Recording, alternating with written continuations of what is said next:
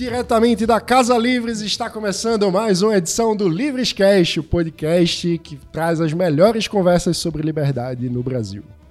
Você pode acessar o Livrescast na sua plataforma de podcast favorita e pode acompanhar é, os melhores cortes no, no, nosso Instagram, que é Livrescast. Isso aí, também acompanhar arroba eu sou livres, né? A gente publica tudo lá nas redes e no arroba Livrescast também a gente anuncia as datas das gravações para você que está aí em São Paulo poder vir acompanhar aqui as gravações em loco, fazer suas perguntas para os convidados, enfim. Essa nova temporada do Livrescast tem bancada fixa. Eu sou Mano Ferreira, jornalista e diretor de comunicação do Livres. Eu sou Débora Bizarria, sou economista e coordenadora de políticas públicas. E eu sou Gustavo Gobi, jornalista da equipe de comunicação do Livres. Estamos aqui hoje com quem, Mano Ferreira? Joel Pinheiro. Muito bem. Ele que é economista, mestre em filosofia, colunista da Folha de São Paulo e comentarista do Wall News. Seja bem-vindo, Joel. Meus caros, é um prazer estar aqui. Muito obrigado pelo convite. Joel, tradicionalmente, nessa nova temporada de apenas poucos episódios, mas já é uma tradição, a gente começa com uma pergunta. No Brasil de hoje, você se sente livre? Olha, apesar de muitas coisas, sim. O Brasil ainda é um país que mantém as liberdades mais importantes. Uh, se você for uma pessoa de classe média, digamos assim, de classe média, pra, não vale para toda a população. Mas as liberdades civis, as liberdades individuais no Brasil estão sob algum ataque? Estão. A gente, a gente tem motivos para nos preocupar? Temos. Mas a gente não perdeu. A gente ainda é, em larga medida, livres tanto que a gente está aqui discutindo ideias e eu me sinto à vontade aqui para defender quem quer que seja, para criticar quem quer que seja também. Uh, e acho que isso diz muito, sabe? A gente não está precisando ir para o subsolo para gravar o que possa, por exemplo, ser oposição ao governo, ou que possa criticar o Supremo. Tem muita gente que chora, diz, não, eu não tenho mais liberdade. No fundo, tem. No fundo, todo mundo tem e sabe que tem a liberdade de ainda de pensar, de falar. E apesar de todos os pesares, a gente está aqui e acho que vale a pena se engajar nessa luta para manter e, quem sabe, expandir essas liberdades. Muito bom. A segunda pergunta que já está virando tradicional é o que é que você anda fazendo com a sua liberdade? Olha, hoje em dia, bom, eu passei por um ano e meio, até o fim do ano passado, em que eu estava assim, no dia a dia mais ferrenho do debate público lá na Jovem Pan. Né? E era muito divertido, assim, muito, é, discutir com o o bolsonarismo mais radical e mais uh, estridente que você pode imaginar, estridente também. E achei que foi uma experiência ótima, achei que eu me desenvolvi em muitos sentidos também. Acho bom manter contato com quem pensa muito diferente, acho uma, uma, uma disciplina importantíssima para qualquer um manter, para qualquer um que está no debate público de maneira geral. Só que daí no finzinho do ano passado eu concluí que não, mas espera aí, isso aqui eu gosto, eu me divirto. Tinha alguns dias que eu nem me divertia. saía, Complicado. Saía realmente puto, não queria saber, não queria falar. Mas no geral era, era legal, porque eu gosto desse calor da discussão. E, mas daí, no fim do ano, concluí que não. Peraí, vou parar com isso, porque. E, no porque geral, você era um monge, né? Eu acho que eu sou alguém que consegue lidar com contradições, com gente batendo em cima e tudo com bastante serenidade. Mesmo eu perdi essa serenidade em alguns momentos. Ninguém é, é de ferro. eu, eu, queria aproveitar para fazer um gancho com essa pergunta, que é o que todo mundo na internet quer saber, que já, já te viu nas redes sociais. É como você mantém a serenidade a maior parte do tempo? Com tanto hate. Suco de maracujá, chá de camomila. Qual é o segredo?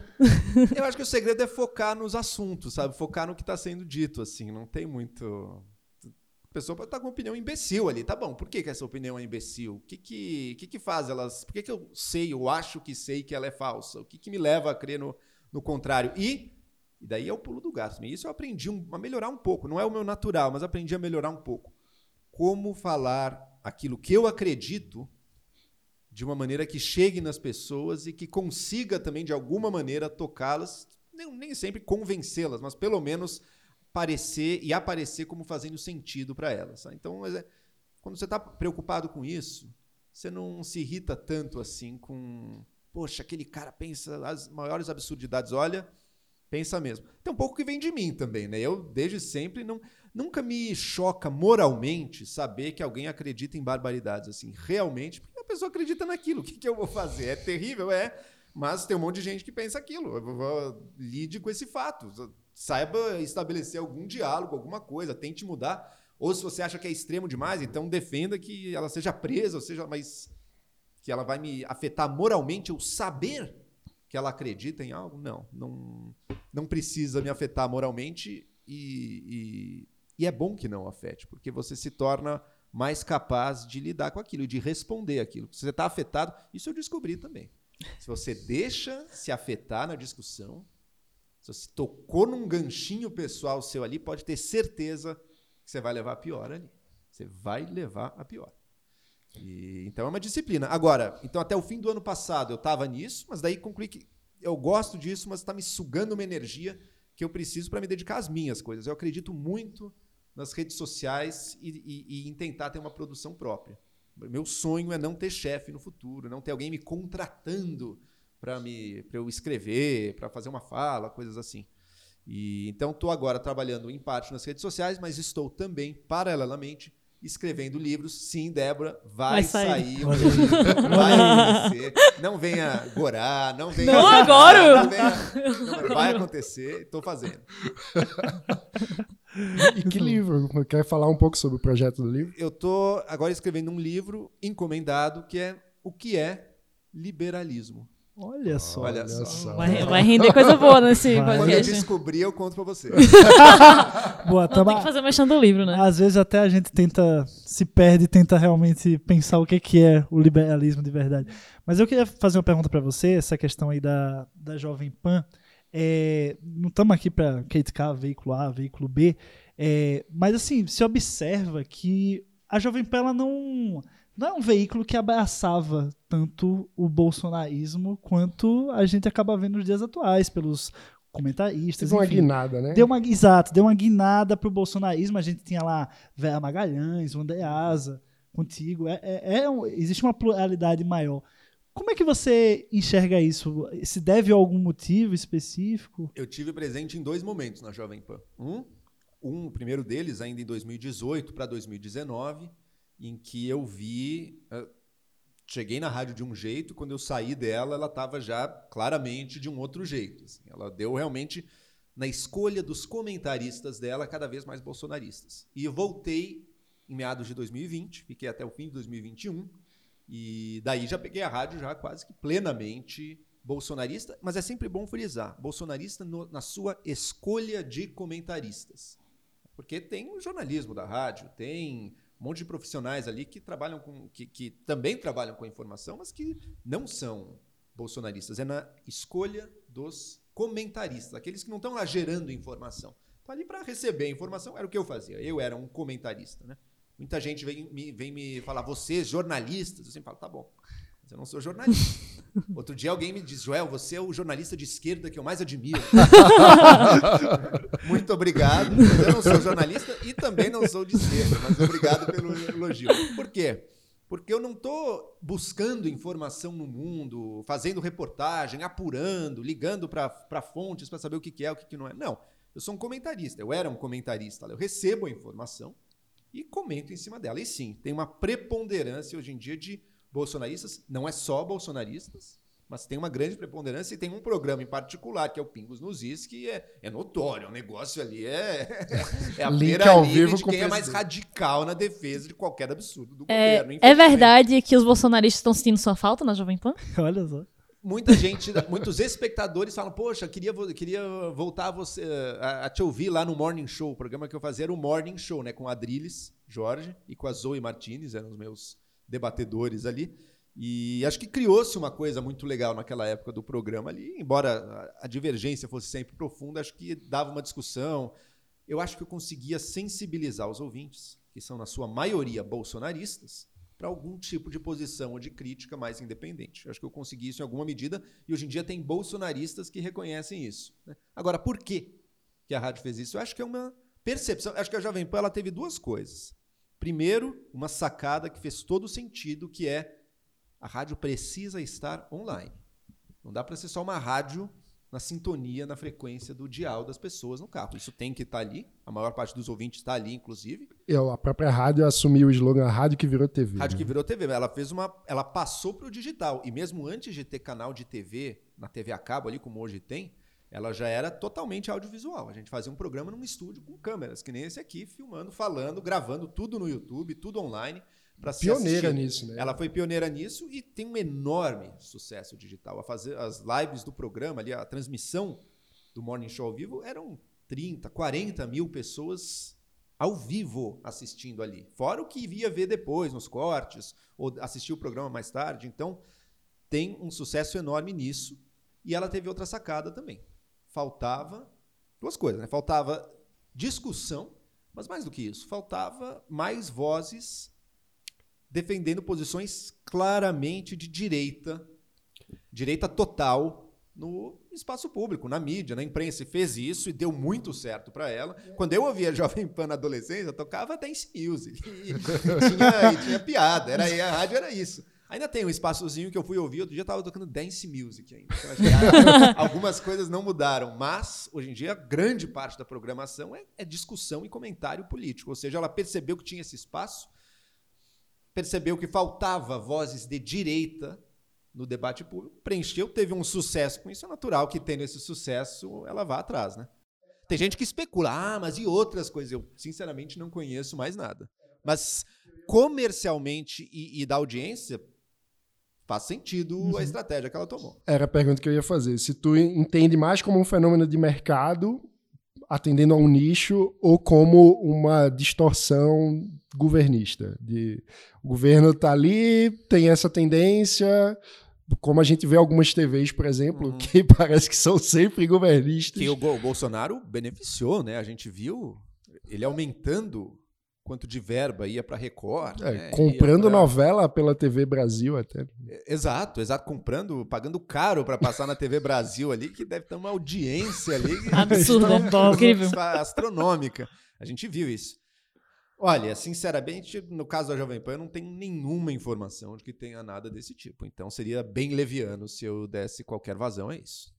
E é- aí eu acho que é interessante até discutir um pouco sobre a pluralidade da mídia, porque parte do discurso bolsonarista, do discurso olavista, de uma forma mais geral, é de que a imprensa brasileira, na verdade, todos os meios culturais, as universidades, as elites, foram tomadas por um pensamento esquerdista, globalista, e aí começam a entrar uns istas a mais.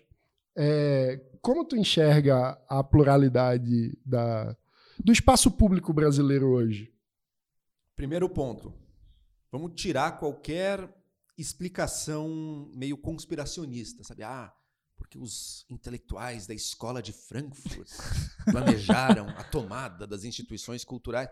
Gente, escola de Frankfurt, Adorno, que era um dos membros importantes dessa tal escola, que é mais uma linha de Letrista dos Beatles. terminou a vida denunciando a- a- a- as revoltas estudantis de maio de 68 e chamando a polícia para reprimir estudante que estava de topless ali na faculdade. Ele não, não, não teve nada, não eram figuras que dominaram absolutamente nada. Tiveram um pensamento deles, alguns estão mais em alta, outros mais em baixa, não tem nada a ver com isso. Tire qualquer ideia de conspiração por trás disso. Ainda assim, é verdade que, olha, há uma preponderância de pensamento francamente progressista nas universidades, na mídia de maneira geral, na imprensa, nos programas de opinião, na Globo News, na, na Folha, enfim, em vários âmbitos aí da, da discussão pública. Acho que isso é inegável, uma preponderância. Em alguns lugares, sei lá, faculdades de educação de fe- eh, universidades federais no país. Acho que é uma preponderância assim que beira os 100%. Isso é ruim, isso faz mal para essas instituições. né? Deveria ter mais diversidade de ideias lá também. Então faz mal e é um problema real a ser sanado. Você não sana esse problema prendendo o professor, processando o professor, nada disso. Tem que formar professores, formar melhor, e fazer com que mais pessoas boas, inteligentes, de diversas posições do espectro político, queiram entrar na universidade, queiram estar no comentário da mídia, queiram estar ocupando esses espaços com qualidade, não com discurso de perseguição. Caça às bruxas contra professores assim, é o que há de mais desastroso que você poderia fazer. Então, existe uma, uma predominância, ela é muitas vezes ruim, porque ela, às vezes é uma predominância que quase chega à totalidade. Um pouquinho, ah, é 60, 40, não é um grande problema, tá? 60, 40, uma instituição qualquer. Mas se é 99, 1, daí começa realmente a pesar muito para um lado, né? Você tem que. é, seria bom estar mais equilibrado. Então, acho que isso existe, mas existe também, é sempre bom dizer, sem, nunca é dessa forma total que falam. Ah, não, tá tudo tomado pela esquerda. Pega um jornal como a Folha de São Paulo, que tá bom, ah, Joel, você não é nem tão de direita assim, mas que tem que tem escrevendo ali Leandro Narlock, que chamou Antônio Risério, inclusive gerando assim polêmicas pesadíssimas em cima daquilo. Uh, que traz olha, Pondé, enfim, uma série Lígia Maria, Marcos Catarina Lisboa, Rocha Monte, O Hélio Beltrão. Pessoa. Hélio Beltrão, tinha Kim Kataguiri, enf- enfim, é um órgão que está primando há um predomínio de visões mais progressistas, com certeza. Acho que se a gente for contar colunista a colunista, vai ter. Mas tem bastante espaço para vozes dissonantes lá dentro. E o mais importante, né, nesse tempo que a gente vive de cancelamento, em que, nossa, o cara falou que existe racismo contra branco, esse é o pior crime que pode existir. Folha, quero a cabeça desse desgraçado, não sei o quê, não sei o quê.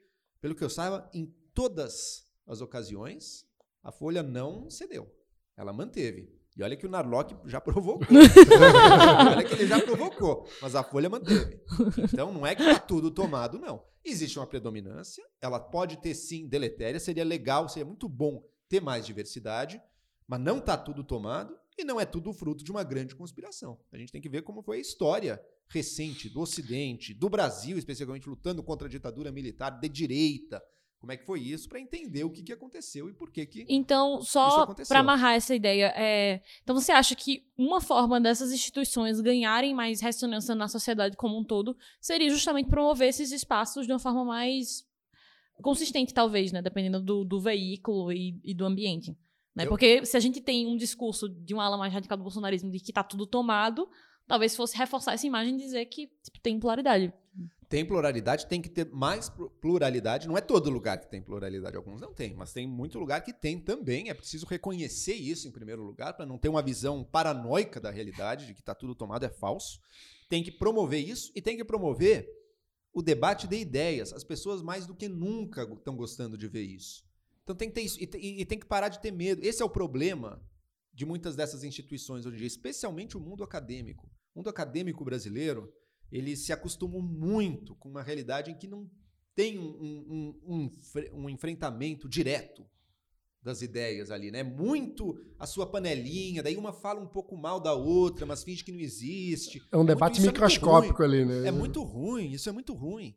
Isso faz mal. Então precisa mudar essa cultura e ao fazer isso vai também trazer mais relevância social, digamos. Não que o objetivo de uma universidade seja estar com o povão ali vibrando com o debate, mas que com certeza seria bom aproximar mais gente de fora do que acontece lá dentro. Isso vale para a universidade, vale para o instituto, vale para um órgão de imprensa, de jornalismo, para várias instituições que seria muito importante aproximar um pouco as pessoas que estão de fora, isso eu não tenho a menor dúvida, porque hoje as pessoas têm as ferramentas para participar dessas discussões. Elas querem ver, elas querem estar ali e elas não vão aceitar simplesmente a carteirada institucional, o carimbo aqui, eu tenho doutorado, você não, portanto, ouça, reverencie e aceite. As pessoas não vão aceitar isso mais. E quanto antes todo mundo perceber isso, melhor.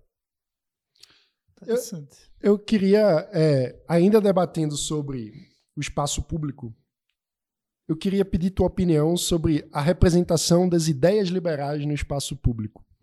É, uma, um diagnóstico muito comum é que no Brasil liberalismo é sinônimo apenas de liberalismo econômico ou e uma coisa que eu tenho pensado é que eu acho que já não é realidade na representação da voz liberal na imprensa, que acaba as pessoas continuam repercutindo um estereótipo de, sei lá, um liberal dinheirista que só se preocupa com economia ou que abraçou o bolsonarismo.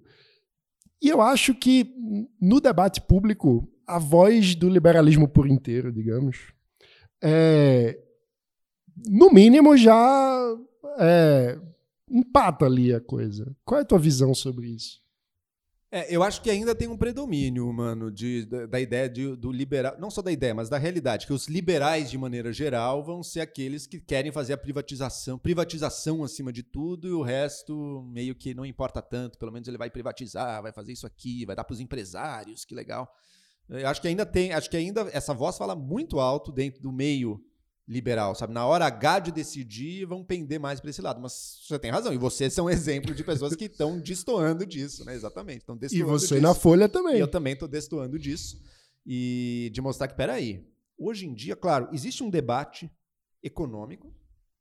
Esse debate é importante porque o Brasil corre o risco de ter retrocessos muito sérios na área econômica.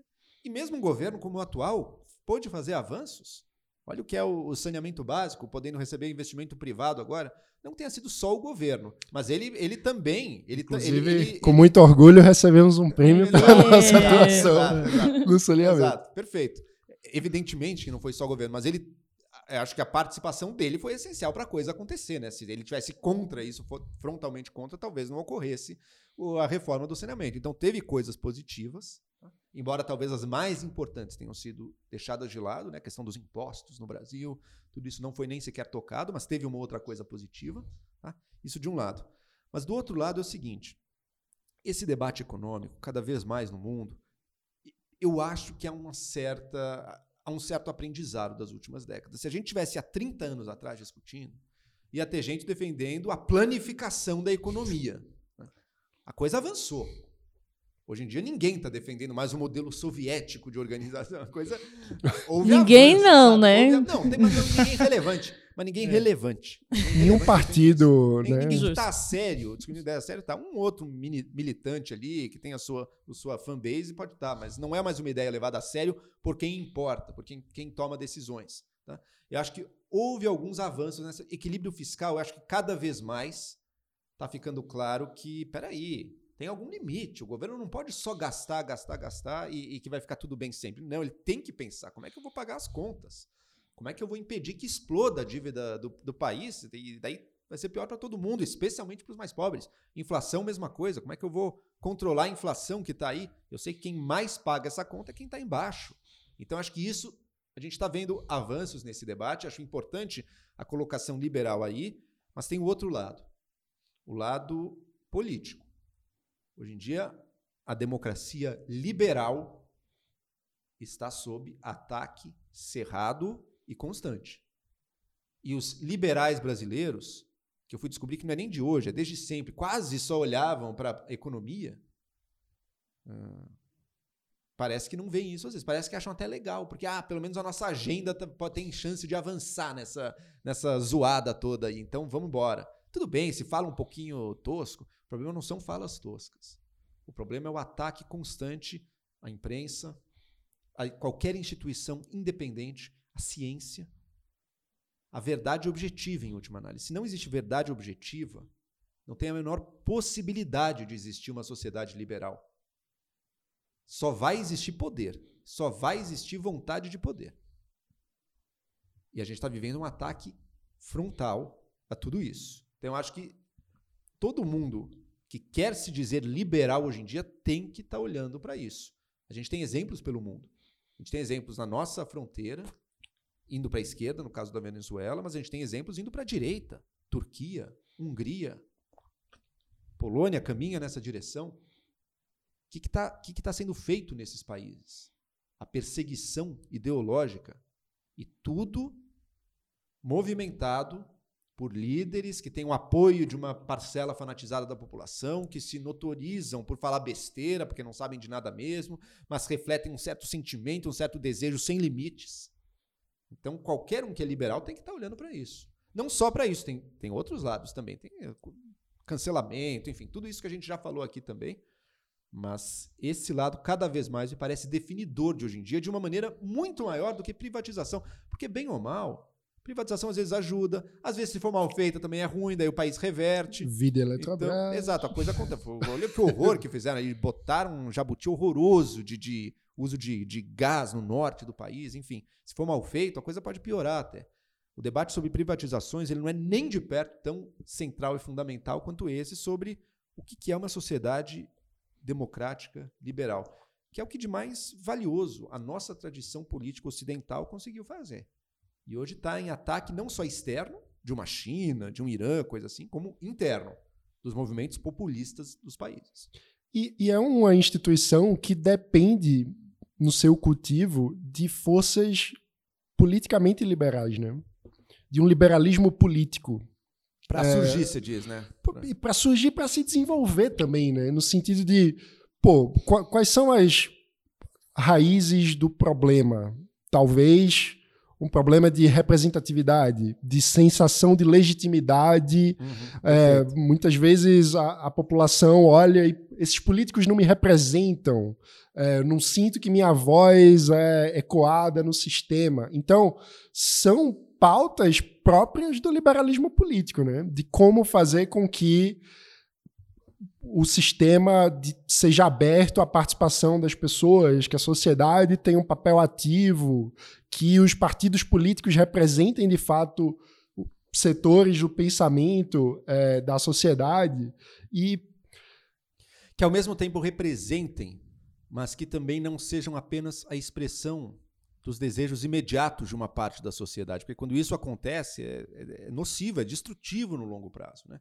Uma sociedade liberal é que ela consegue um certo equilíbrio entre poderes, que consegue freios e contrapesos para as diferentes facções, diferentes paixões políticas ali, de alguma maneira, chegarem a soluções. E isso está sendo perdido, essa ideia de que é bom ter esse tipo de divergência na sociedade, sendo substituída por uma ideia de que não, nós representamos a voz do povo, ela é final e não pode e tudo que ficar contra ela é o inimigo, a gente tem que destruir.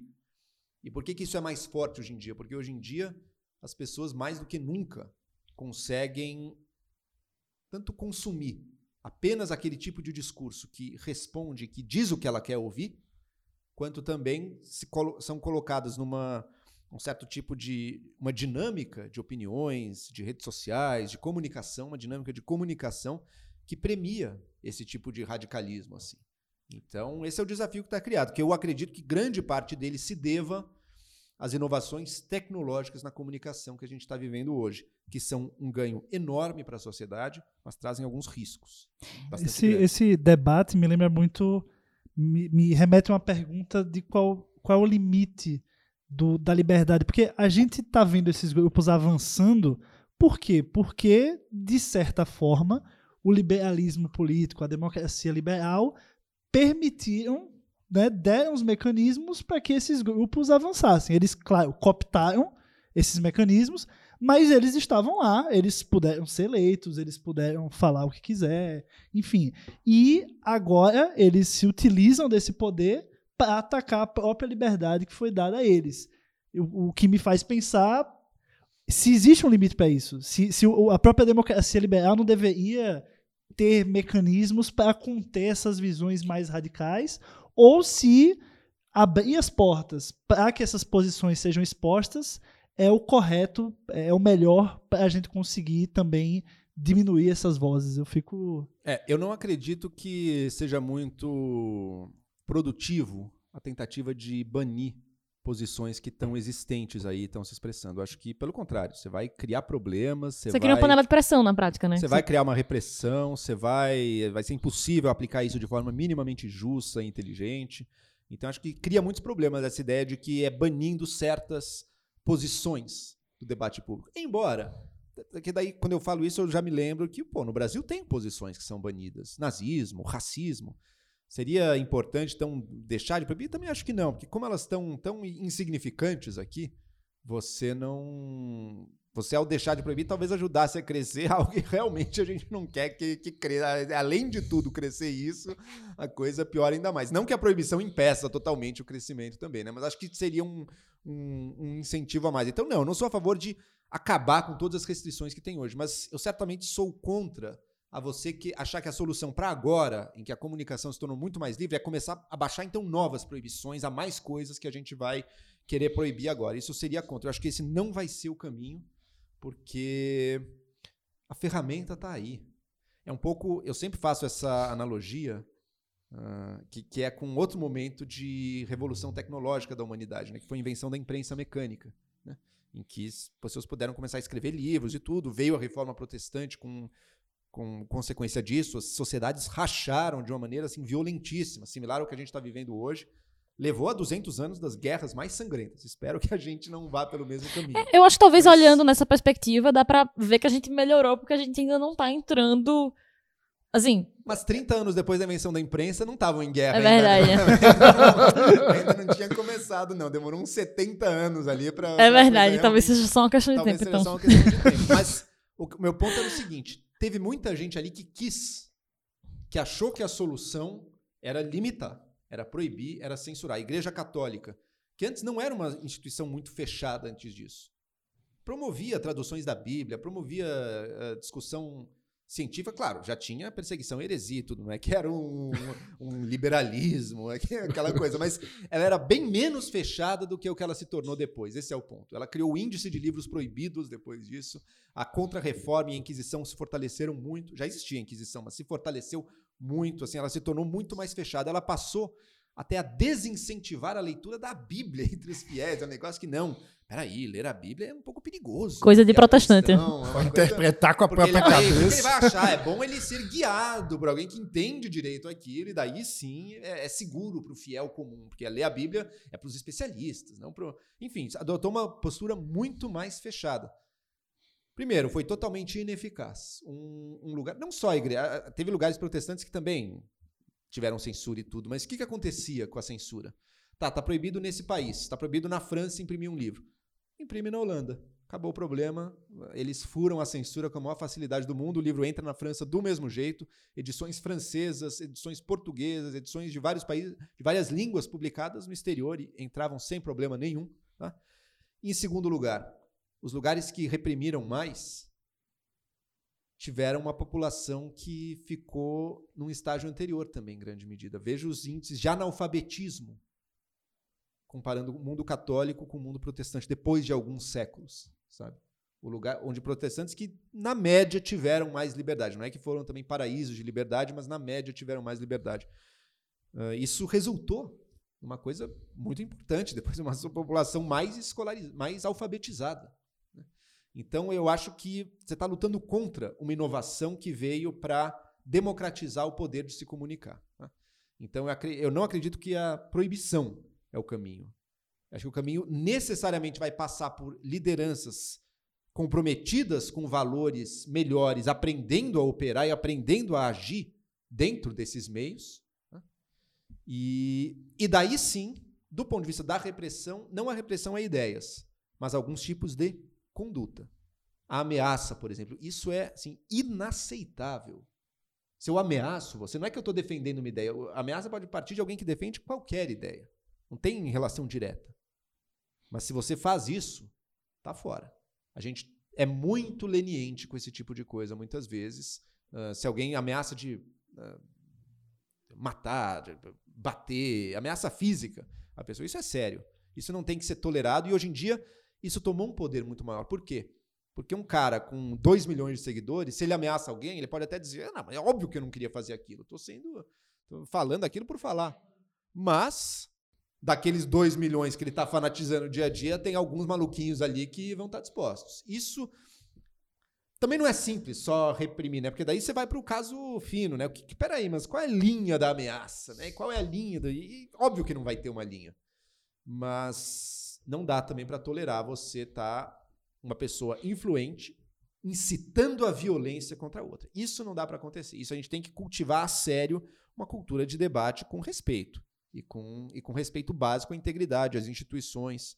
Então eu acho que, voltando, primeiro, algumas conduzem ameaça, isso não dá, e acredito que em momentos especialmente sensíveis, algumas restrições do que pode ser difundido para milhões de pessoas do ponto de vista factual podem acontecer. Porque, por exemplo, está rolando um desastre.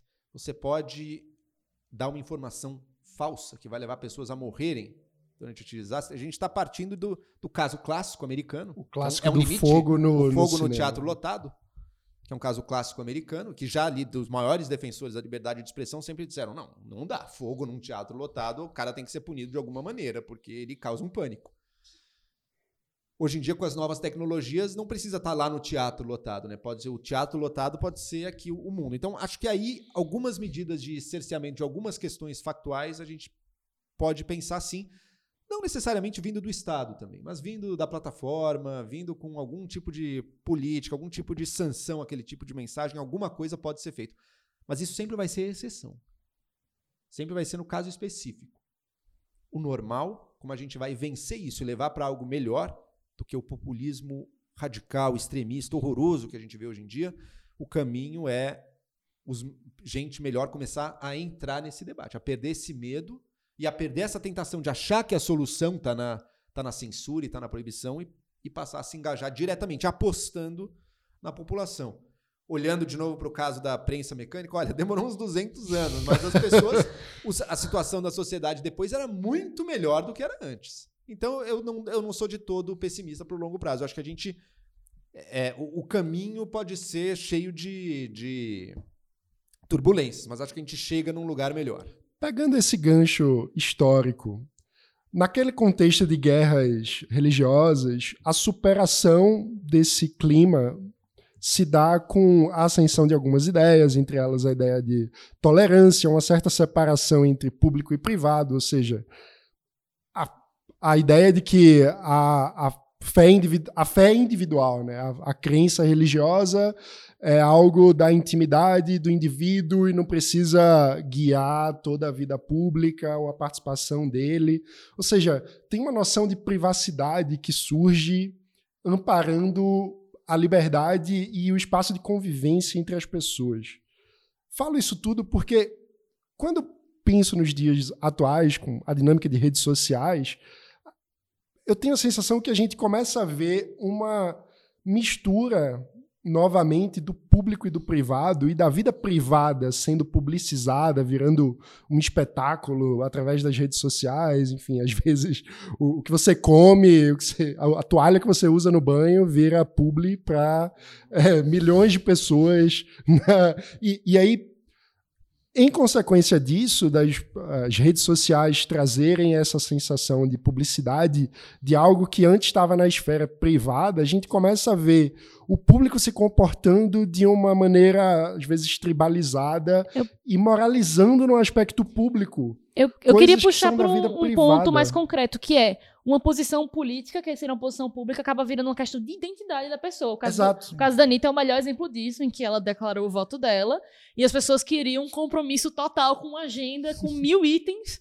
né? E, e apoiando mil candidatos também. E vira uma coisa quase como se encontrar com alguém que partilha de outra crença maculasse a sua imagem diante da tribo e tira a pureza da sua identidade. Não, o Joel já passou por isso, né? O, que você o algoritmo é. das redes eu acho que ajuda isso a acontecer, porque o ponto em que ele só te apresenta coisas que previamente você apresenta o interesse, ele vai te dando mais do mesmo, mais do mesmo, vai te colocando numa caixinha, te colocando numa caixinha e você vai dialogar com quem também está sendo colocado naquela caixinha.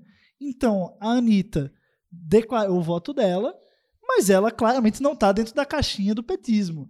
E todo mundo que cobrou ela tá dentro da caixinha do petismo sem entender como assim ela tá na caixinha, mas ela não tá na caixinha. Ela eu tem uma identidade que... fora da posição política, é, né? Exato. É mais ou menos isso. E, e, mas eu acho que a rede social ela acaba intensificando isso. O algoritmo sentido. intensifica, mas eu não acho que o, a causa esteja assim, sabe? Na, na, ah, porque o, o, o Facebook ou o, o, YouTube ele criou esse algoritmo que vai te dar, que vai te indicar, que vai te empurrar naquela direção. Porque esse algoritmo, o que ele faz é ele consegue prever bem o que você vai gostar. Né? Ele, ele só dá certo se ele prever direito. Se o algoritmo disser o contrário, começar a te mostrar algo que você não se interessa, você não vai se interessar, ele vai fracassar. Então, ele só é bem sucedido na maneira que ele faz, que ele te dá aquilo que você ia querer. E que você, sem ele, mesmo sem ele, é o que você ia buscar também, dada a possibilidade. Né? Eu acho que a gente vive na informação e na discussão e na opinião algo similar ao que a gente vive na alimentação. Imagine que junk food gostosinha, cheio de sal, açúcar, gordura, glutamato gratuita. E basta apertar aqui que você vai almoçar aquilo. Tá aqui na hora, pá. Quantas pessoas vão realmente fazer as compras, preparar comida, comer o mais saudável, sendo que tá ali de graça, na hora que ela quiser, o outro. É uma competição bem desleal isso aí, né? Mesmo sem ser de graça, já é desleal. Mesmo pagando, já é desleal essa competição. Imagina de graça. Então, essa, esse é o problema que a gente enfrenta hoje em dia. Como fazer a pessoa não dar vazão, ceder ao seu apetite, aquilo que satisfaz o desejo dela da maneira mais eficiente e, e, rápida possível, que é o que o mercado faz bem, né? O mercado é ótimo nisso, em satisfazer os seus desejos o mais rápido possível. Mas ele não te diz quais vão ser os seus desejos. Ele não te prepara a ter desejos mais virtuosos nem nada disso. Ele está ali te entregando só, te entregando. Ou seja, tem que ter um outro tipo de preparo. Antes esse essa, esse controle era feito no nível superior das instituições. Né? Qual a informação que vai chegar nas pessoas? Bom, toda informação que chegava em alguém passou por um editor, passou por um jornalista por aquilo. As pessoas que dão opinião na mídia também foram escolhidas, também em geral têm um vínculo ou com a academia ou que, ou que realmente escrevem e, e partilham é num certo gatekeeping, meio. Né, que chamam. Exato, são os gatekeepers, os guardadores, de, os porteiros da informação. E perderam esse poder. Acabou esse poder. Não que a mídia tenha zero poder, óbvio que ainda tem, mas não é mais o que já foi. E cada vez vai ser menos. Então, perdendo esse poder, agora chega tudo, tudo, o bom e o ruim. Porque tinha o lado bom de garantir uma qualidade mínima, mas tinha um lado muito ruim também. A qualidade não, média não era muito boa. As opiniões eram muito na mesma direção. Tinha preconceito, tinha vieses, tinha, tinha desigualdades estavam refletidas ali. Então, tudo isso agora tem um espaço para você corrigir isso. Só que vai perder aquele lado bom, que era a garantia do mínimo. Qual que é a solução que sobe? E é uma solução bastante otimista minha, eu concordo. É a virtude individual.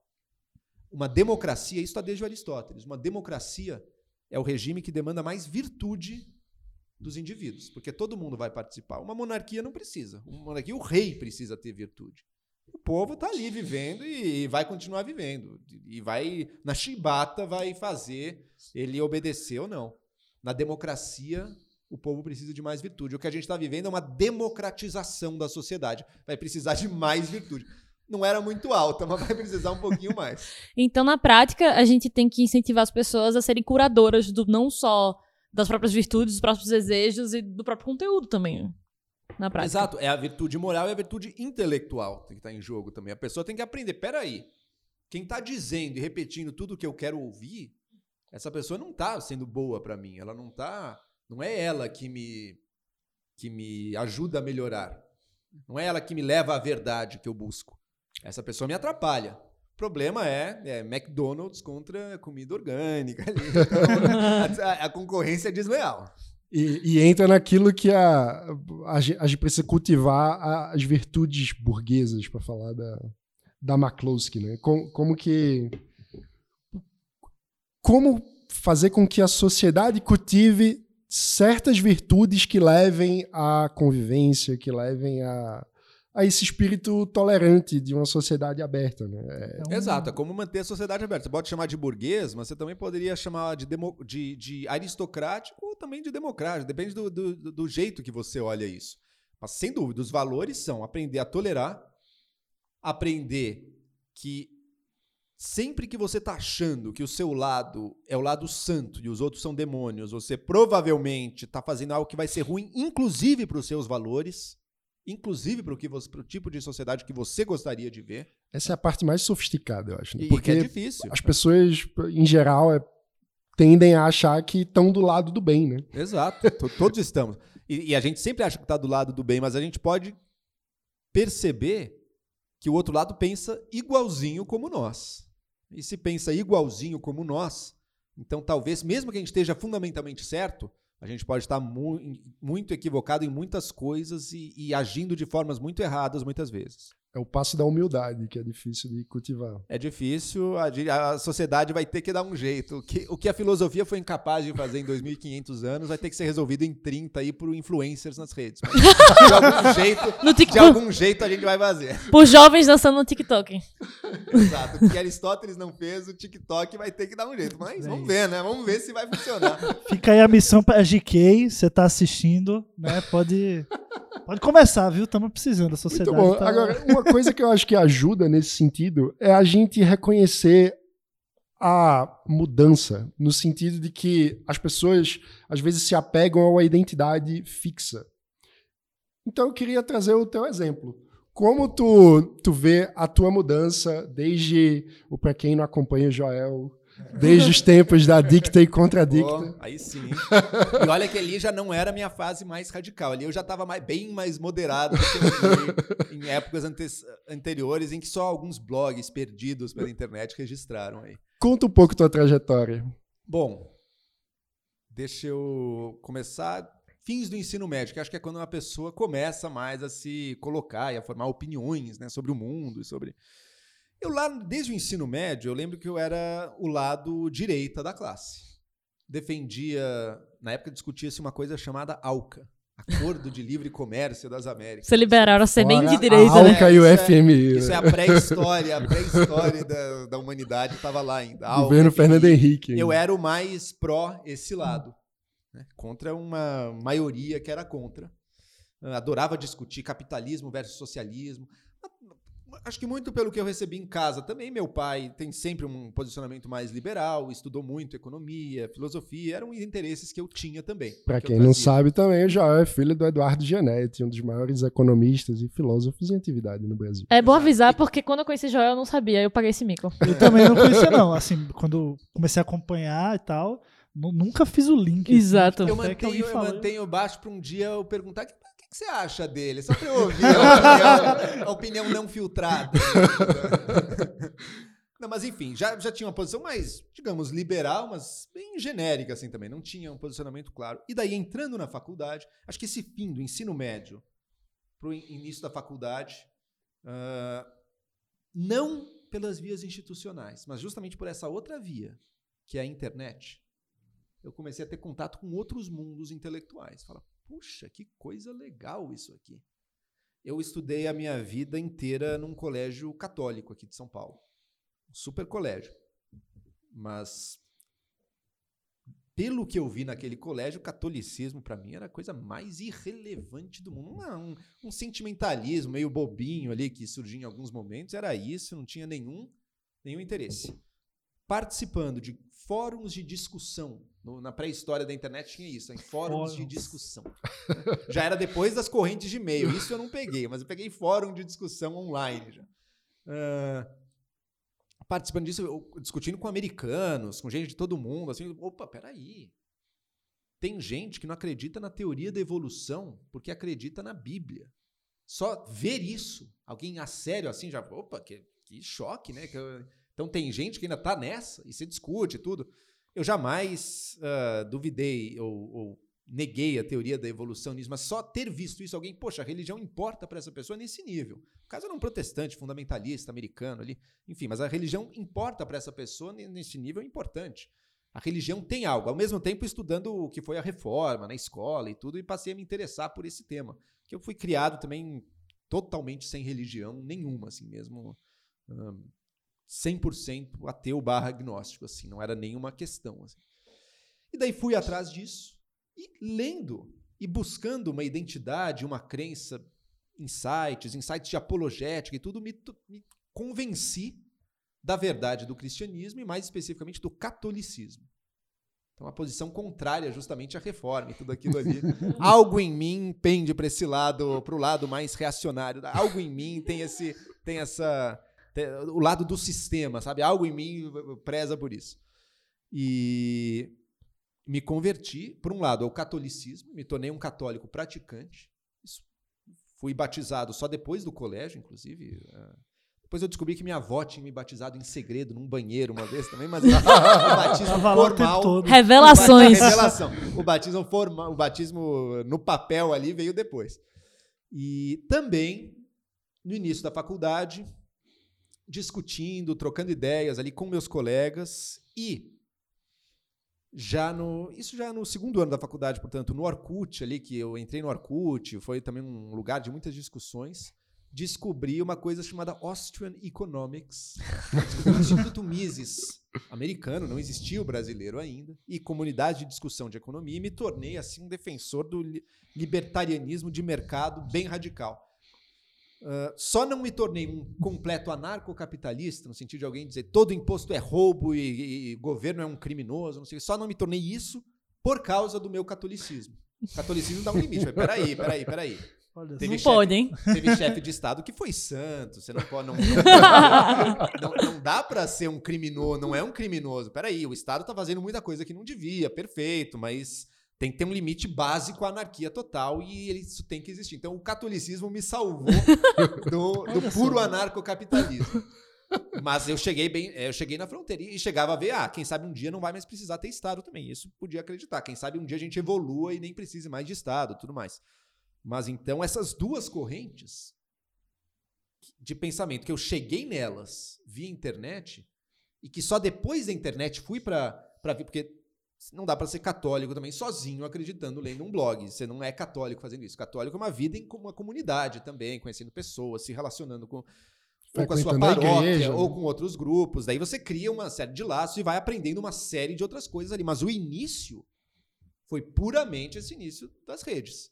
E no liberalismo, claro, uma ideologia econômica é menos ligada a uma comunidade concreta, mas mesmo aí também você cria. Você começa a criar os primeiros grupos de jovens liberais do país que vão tomar cerveja, que vão fazer alguma panfletagem de alguma coisa ali num, numa, no vão do MASP, ou sei lá o que. Você vai criando também esses laços e vai, e vai caminhando nisso. Mas o início, para mim e para uma série de outras pessoas, que ao mesmo tempo, mais ou menos, viviam as mesmas coisas, se deu via redes sociais. Então, para mim, na minha própria vida, eu vejo como isso foi determinante para o caminho que eu trilhei. Que se só tivesse o caminho institucional, era um caminho também que me desanimava. Assim, ah, mas tá bom, fazer uma faculdade, fazer o, daí o doutorado e, e, e- fazer, sei lá, Chicago, sei lá que qual fosse o sonho, mas uh, e depois ter uma boa função. Essa perspectiva sempre foi muito contra o que eu, tudo que eu queria no meu íntimo. assim, sabe? Precisa ter alguma coisa fora. Precisa ter. Ao mesmo tempo que eu acho que o sistema tem um valor, precisa ter um caminho que não seja essa meritocracia institucional, escolar, que a gente. que parecia ser a única coisa que existia num dado momento ali nos anos 90. Assim, parecia que aquilo ia dominar de uma maneira total e não dominou. Ah, então esse foi o princípio do meu caminho, passando por essa, portanto, eu era alguém solidamente de direita. Muitas das coisas, e até das pessoas que eu reconheço hoje em dia no governo Bolsonaro, eu já vi de outros carnavais aí, em outras fases aí, e, e sei bem o que está por trás disso. Algumas visões que eu tinha se refletem nisso. Mas eu acredito que mesmo eu lá atrás, na faculdade, nesse período mais radical, mesmo ali eu tinha uma ideia que, peraí, mas nem todo mundo é sério. Tem pessoas que estão falando as mesmas coisas que eu, mas não são sérias. Adoram falar no meio do catolicismo. Nossa, quanta gente não fala de Tomás de Aquino, de não sei de teologia. Mas quantos não falam besteira em cima disso? E você vai percebendo, peraí, esse esse grupo aqui é paranoico, isso aqui. Eu cheguei a frequentar grupos tradicionalistas do catolicismo no Brasil. Eu defendia a missa em latim. Você tem, né? Eu tava ali no, eu tava no, eu tava no, no, no grupo extremo, mas mesmo pisando ali dentro de algumas coisas, eu via, peraí, isso aqui já tem coisa que é maluquice aqui, isso aqui não, não é o caminho. Hoje em dia eu vejo aquela maluquice de diversas formas chegando no poder e fazendo o horror que está aqui. Mas, enfim.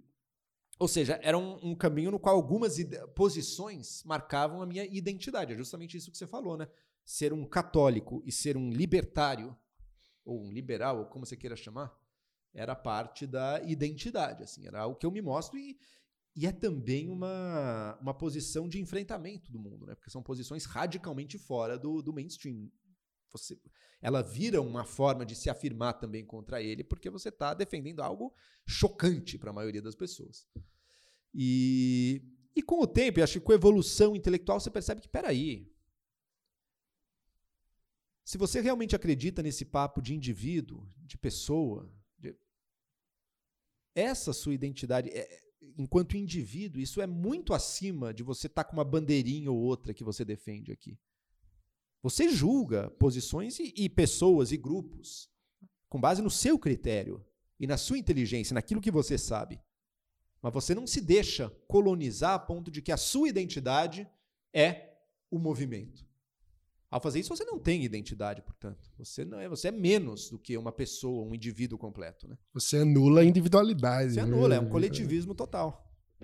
Aí, se puder fazer uma observação, eu acho que talvez se o, se a gente pode dizer assim, o movimento liberal, pelo menos na minha percepção, acabou falhando né, nessa virada do petismo para o bolsonarismo, eu acho que a gente acabou se deixando levar. O, o, o discurso anti-establishment ele acabou abarcando dos liberais que queriam menos Estado, né? E aí embarcaram nessa, nessa narrativa aos malucos que queriam derrubar a democracia brasileira e voltar a 64, enfim. É, então, essa, essa mistura, né, essa, esse antagonismo contra o sistema, ele parecia para os liberais brasileiros uma coisa muito muito interessante de ser defendida, porque quem estava ali é o PT. Se o sistema né? não é liberal, é óbvio que a é negação é do sistema vai ser, né? Vai ser liberal, exato. e a gente viu que a negação do sistema é o sistema deixar de é existir. Menos, é menos, é menos liberal, liberal no fim das é, contas. Né? Colocar, eu só queria abrir o parênteses, é parte do movimento liberal. Com certeza, não. Jamais vou generalizar Boa. aqui. Sempre importante. Sempre importante. é, e que também existem aspectos liberais no sistema, né? que é, é, um ponto. Exato. É, o sistema que a gente vive, com todos os seus defeitos, é, ainda é, uma democracia liberal. Puxa, mas como é chato, hein? Porque a discussão legislativa é chata, é lento, nunca é minha ideia perfeita, que tá a utopia, não estou vivendo na utopia que eu estou sonhando. Isso é parte do que é ser liberal, não é a negação dele. A negação é essa ideia de que essa utopia vai existir. E que vale tudo, portanto. Vamos chacoalhar tudo até que ela aconteça. Primeiro, porque ela não vai acontecer. E segundo, porque você nunca vai convencer todo mundo. Então, essa coisa no meio do caminho, um pouco chata, um pouco lenta, que nunca entrega tudo que poderia estar entregando para você, isso é parte do que é viver numa sociedade liberal de verdade.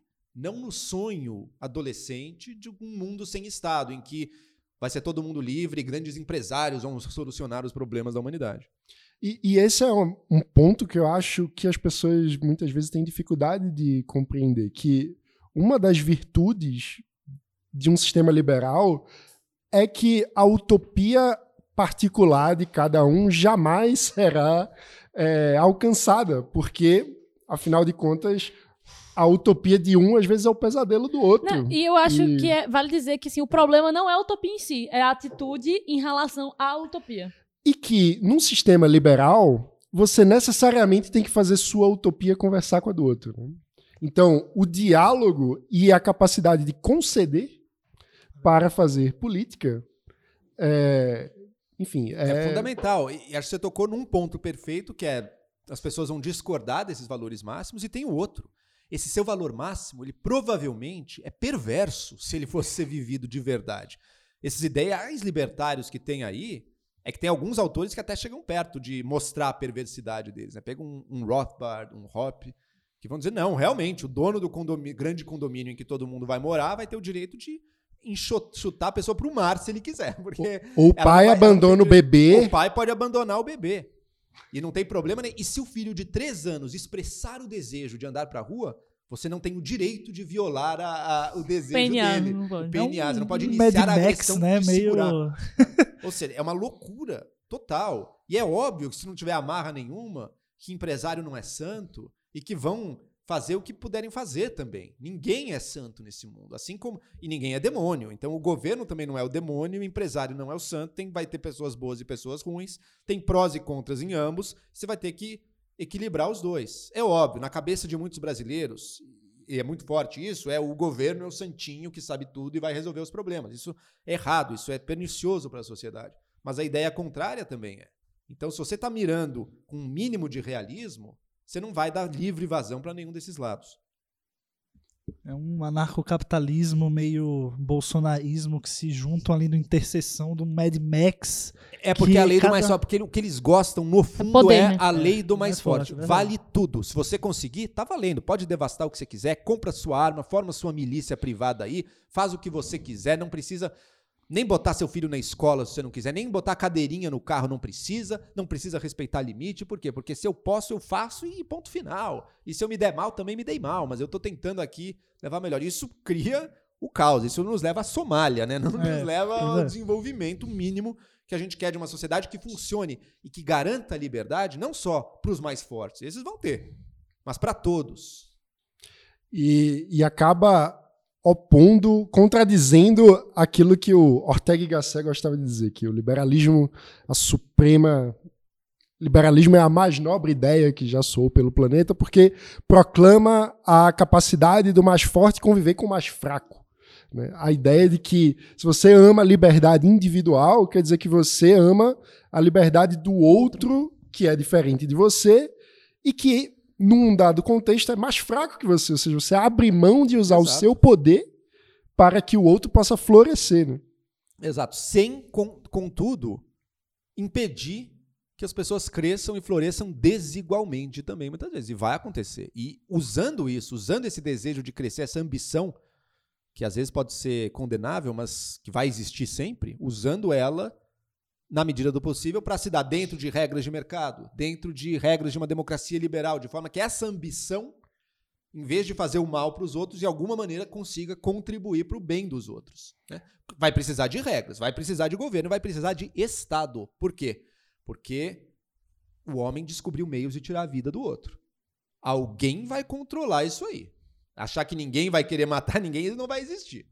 Então, que aquele que tem a supremacia desses meios seja também democrático e pautado por leis, como male male a gente de alguma maneira consegue. Se o Estado sai de cena, quem entra em cena não é o livre mercado competitivo e harmonia entre os homens, é o PCC. Essa é a escolha que você vai fazer. É o PCC que está, inclusive, na Amazônia agora. O Estado saiu, está lá. É ou é ele ou é outro grupo criminoso também. É a lei da selva. Essa é a escolha que a gente faz. A escolha liberal, portanto, é claramente é uma ordem social que vai precisar da coerção. Reconhece que, pô, vamos tentar reduzir a esfera de coerção? Vamos, mas vai precisar. E quem quiser acabar com isso, no fundo está defendendo interesses, sabendo ou não, mas está defendendo na prática interesses que vão usar muito mais coerção e de forma muito mais desordenada e criminosa do que uma ordem social baseada no Estado democrático de direito, com direitos individuais, com liberdade de mercado. Ah, mas não é liberdade total. Não, não é e nunca vai ser, porque você vive em sociedade. Mas é a liberdade possível.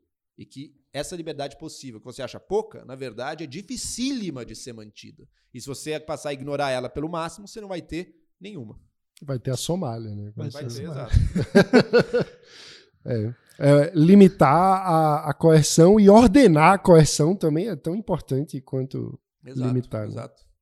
Muito bom. Joel, estamos chegando próximos ao fim e assim como a gente tem uma pergunta tradicional para começar, uhum. temos uma pergunta tradicional para finalizar. Afinal de contas, o que é liberdade?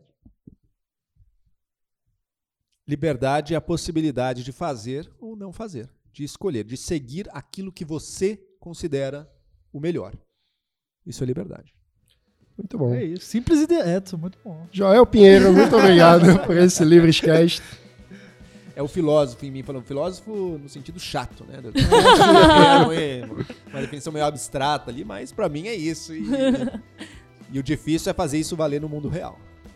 Muito bom. Muito obrigado por essa conversa aqui no Livrescast. Gente, ah, vai ter a minha palavrinha final ou não? Claro, você, quer livres, livres para. livres para finalizar aqui.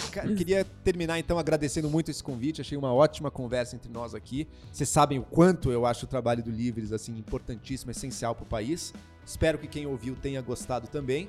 E deixo o meu jabazinho aqui. Me sigam nas minhas redes sociais. Eu sou Joel Pinheiro 85 no Instagram e no Twitter e eu tenho o meu canal de YouTube, Joel Pinheiro. Não confundir com o pecuarista Joel Pinheiro, tem tá? um pecuarista que tem mais seguidores do que eu. Você vai digitar Joel Pinheiro, vai aparecer um pecuarista que ensina a cuidar de boi. Você vai descer mais um, vai ter o Joel Pinheiro, que sou eu, que ensina a bater no gado. bater metaforicamente. Eu vou deixar Sim, claro. metafórico, não me venham dizer que eu tô ameaçando. muito bom. Muito bom a participação no podcast. E, ah, uma coisa que o mundo esqueceu no começo: esse podcast foi possível graças à contribuição dos nossos associados e doadores. Então, se você quiser contribuir, é pix.eusolivres.org. Isso aí. É isso aí. Você e também pode. Finalizar, ó. Opa! Tá eco, tá eco para Joel. Isso, tem presente? Presente, é. tá eco. Muito bem. Produto Agora pode... pernambucano, hein? Aí, a liberdade veio de Pernambuco. É. Só falta mariola. Bolo de rolo. Bolo de rolo. Muito bom. É isso aí. Se você gostou da conversa, deixa o seu like, se inscreve no canal, faz aquelas coisas todas e acompanha a gente arroba Livrescast. E arroba eu sou livres. Valeu, galera. Tchau, tchau.